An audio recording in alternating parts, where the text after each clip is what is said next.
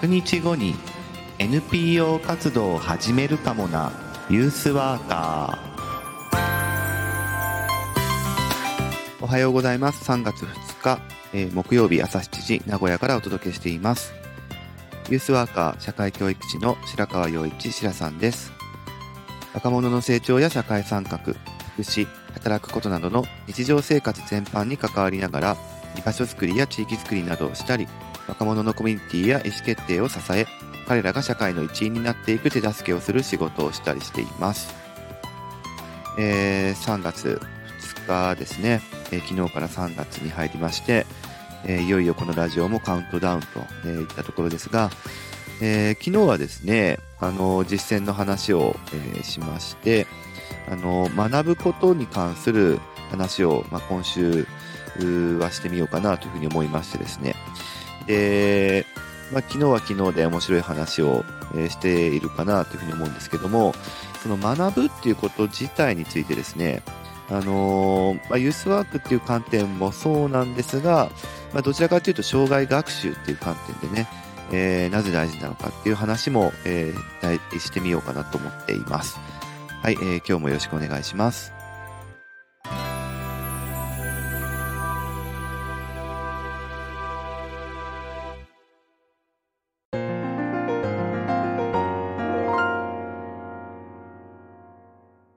昨日のちょっと復習ですが、知るらない大学という企画を、まあ、事業というか企画をですね、えー、やっていたのですよ。あの、これは何かっていうと、学びたいことを学びたい人とこう学びたい方法で学ぶという企画なんですが、あのなんか学ぶっていうとですね、こう、知識みたいな、えー、情報というかですね、それをこう、コップに水を注ぐように溜め込んでい、えー、くというのを学ぶというふうなイメージを、え、持っている方もいるんですけど、ここで言ってる学びっていうのはそういう、まあ言ってみりゃ強いられて、えー、なんかややるような勉強とかそういうような知識の詰め込み、インプットっていうことではなくてですね、えー、だから、スタディっていうよりかはラーンの話なんですね。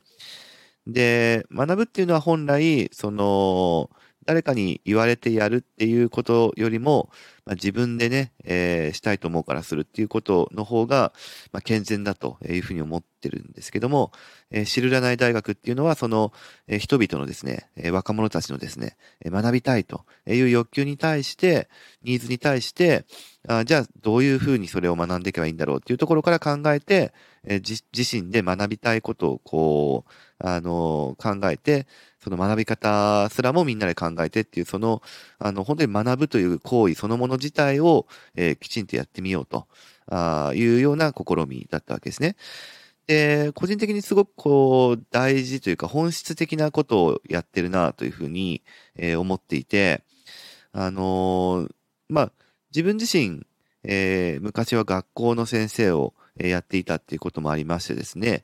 えー、いろいろなこう学びというか勉強のタイプというか、えー、そういう場を、えー、作ったり見てきたり、経験してきたりしてきてるわけですね。ってなった時に、その何か学ぶとか、えー、学習するっていうことが、こう何かの目的のために学ばされるとか、えー、いうことがあまりにも多いというかね、えー、いうふうなことをすごく思っていたし、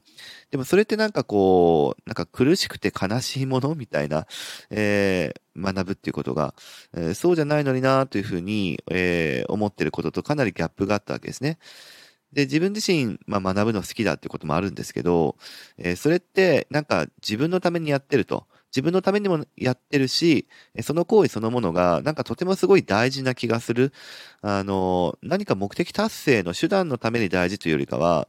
何か自分自身の成長のためとか、えー、自分自身の人間の、こう、なんか器を大きくしていくための、えー、大事とか、あるいはそれを通していろんな人とこう、何かやっていこうとするときに、えー、決定的に重要な、こう、行為、えー、だったりとかっていうふうな、まあ、直感というかですね、まああったわけですね。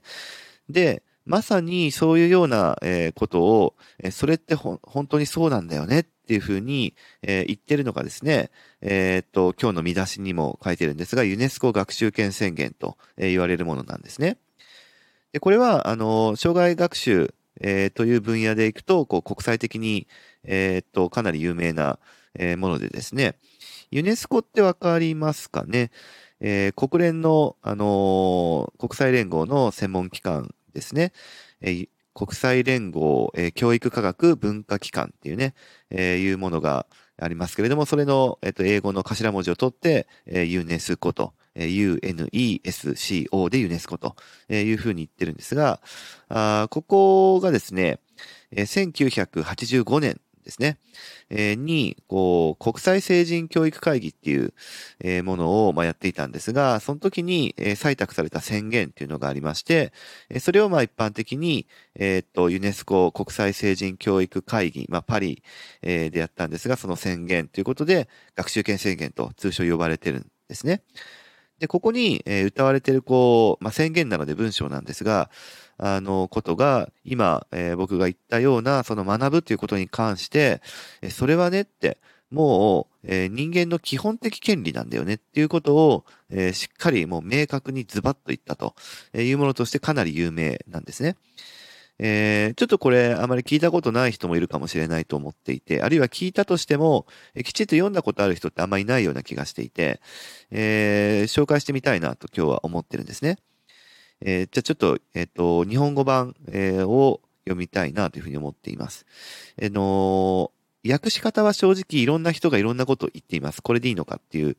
ものもあるんですが、一番有名な、えーと、訳っていうのを紹介してみようかなと思います。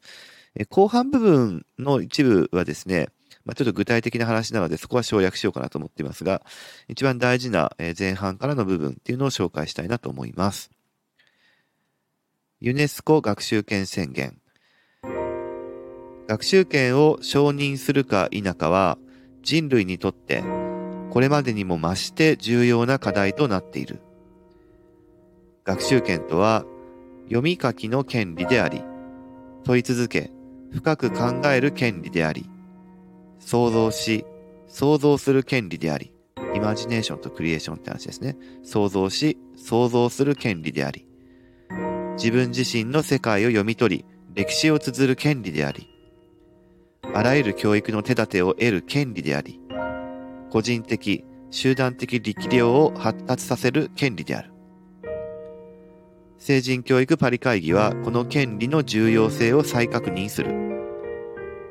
学習権は未来のために取っておかれる文化的贅沢品ではない。それは生存の欲求が満たされた後に行使されるようなものでも、ものではない。学習権は人間の生存にとって不可欠な手段である。もし世界の人々が食料の生産やその他の基本的人間の欲求が満たされることを望むならば、世界の人々は学習権を持たなければならない。もし女性も男性もより健康な生活を営もうとするなら、彼らは学習権を持たね持たねばならない。持たなければならない。もし私たちが戦争を避けようとするなら、平和に生きることを学び、お互いに理解し合うことを学ばねばならない。学習こそはキーワードである。学習権なくしては人間的発達はありえない。学習権なくしては農業や工業の躍進も地域の健康の増進もなく、そしてさらに学習条件の改善もないであろう。この権利なしには都市や農村で働く人たちの生活水準の向上もないであろう。端的に言えば、このように学習権を理解することは今日の人類にとって決定的に重要な諸問題を解決するために私たちが成し得る最善の貢献の一つなのである。しかし、学習権は単なる経済発展の手段ではない。それは基本的権利の一つとして捉えなければならない。学習活動はあらゆる教育活動の中心に位置づけられ、人々を成り行き任せの客体から自らの歴史を作る主体に変えていくものである。それは基本的人権の一つであり、その正当性は普遍的である。学習権は人類の一部のものに限定されてはならない。すなわち、男性や工業国や有産階級や学校教育を受けられる幸運な若者たちだけの排他的特権であってはならない。本パリ会議は、すべての国に対し、この権利を具体化し、すべての人々が効果的にそれを行使するのに必要な条件を作るように要望する。そのためには、あらゆる人的、物的資源が整えられ、教育制度がより公正な方向で再検討され、さらに様々な地域で成果を上げている手段や方法が参考となろう。えー、以降、ちょっとあるんですが、省略をしたいと思います。えー、これがですね、ユネスコ学習権宣言、えー、の、まあ、一部ですね、えー、ほとんど読みましたけれども、あのものすごくこれ、個人的にも大事にしている宣言ですね。えここで言われている通りなんですけど、あの冒頭で、えお話しした問題意識と、えかなり重なるとこがありますね。本当に学習権っていうのは、こう、こういう権利、ああいう権利、そういう権利っていうのを冒頭で言ってるんですけども、まあ、とにかく人間が、えー、人間らしく生きていくために必要な権利、基本的権利なんだよっていう話ですね。ということをあらゆる角度、あらゆるアプローチで、まあ、説明をしてくれてるっていう話ですし、あの、つまりこうであるというようなことも言っていれば、こうではないんだということも言ってるっていうことも、あの、大事な点ですね。あの、もう一回ちょっと簡単にえー、何ではないって言ってたかっていうと、えっ、ー、と、学習権は、つまり学ぶっていうことについては、未来のために取っておかれる文化的贅沢品ではないと。これ言葉個人的に好きなんだけど、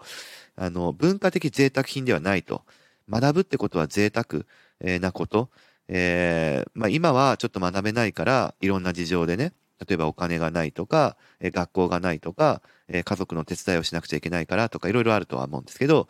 え今はちょっと我慢して、えー、もう少し自分のために、えー、もうちょっとこうね、えー、ごご褒美というかね、え、を与えられる時になったら、え、やっと学ぶことができるよっていうような、そういう贅沢品ではないというところだし、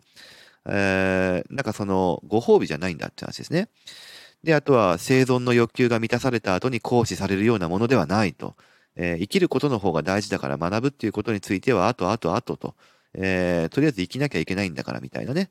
えー、そういうようなところに、えっ、と、なんか優先されるものではないってことですね。いやいや、学ぶってこと自体も、え生きること、え自分が、え自分らしくいられるとか、人間が人間らしくいられるとかに、えもう必要最低限の権利なんだって話だよね。っていうところも言ってるし、あのなんだろうね、その、あとは女性も男性もみたいなところに分け隔てなく、えー、なきゃいけないしとか、えー、そういう、あとは農業、工業の躍進、あとは地域の健康の増進、えー、学習条件の改善っていうものが、えー、したいんであれば、なんか学習権、えー、学ぶことっていうのはめちゃくちゃ大事だよねっていうふうなことを、えー、そもそも言ってるし、えー、でもそういうふうに言うと、えー、何か経済発展とかそういうもののために学ぶことが必要なんですかって誤解する人がいるんだけど、そうじゃないと。えー、そうではなくて、経済発展の手段としての学習権じゃなくって、もう一回強調するけど、えー、人間が人間らしくあるために必要な権利が学習権なんだよっていうふうに言い直すみたいなね。えー、ところも好きなんですけれども、あの、そういう宣言が学習権宣言になります。あの、言ってみればですね、その、昨日言った知らない大学っていうのは、僕の中では、えっと、ユネスコ学習権宣言っていうものを、あの、ものすごく、こう、ベースにした、というか、その、えー、学習権宣言っていうものに、なんだったら基づいた、その理念に基づいた、えー、実践っていうふうに、自分では思ってるんですよ。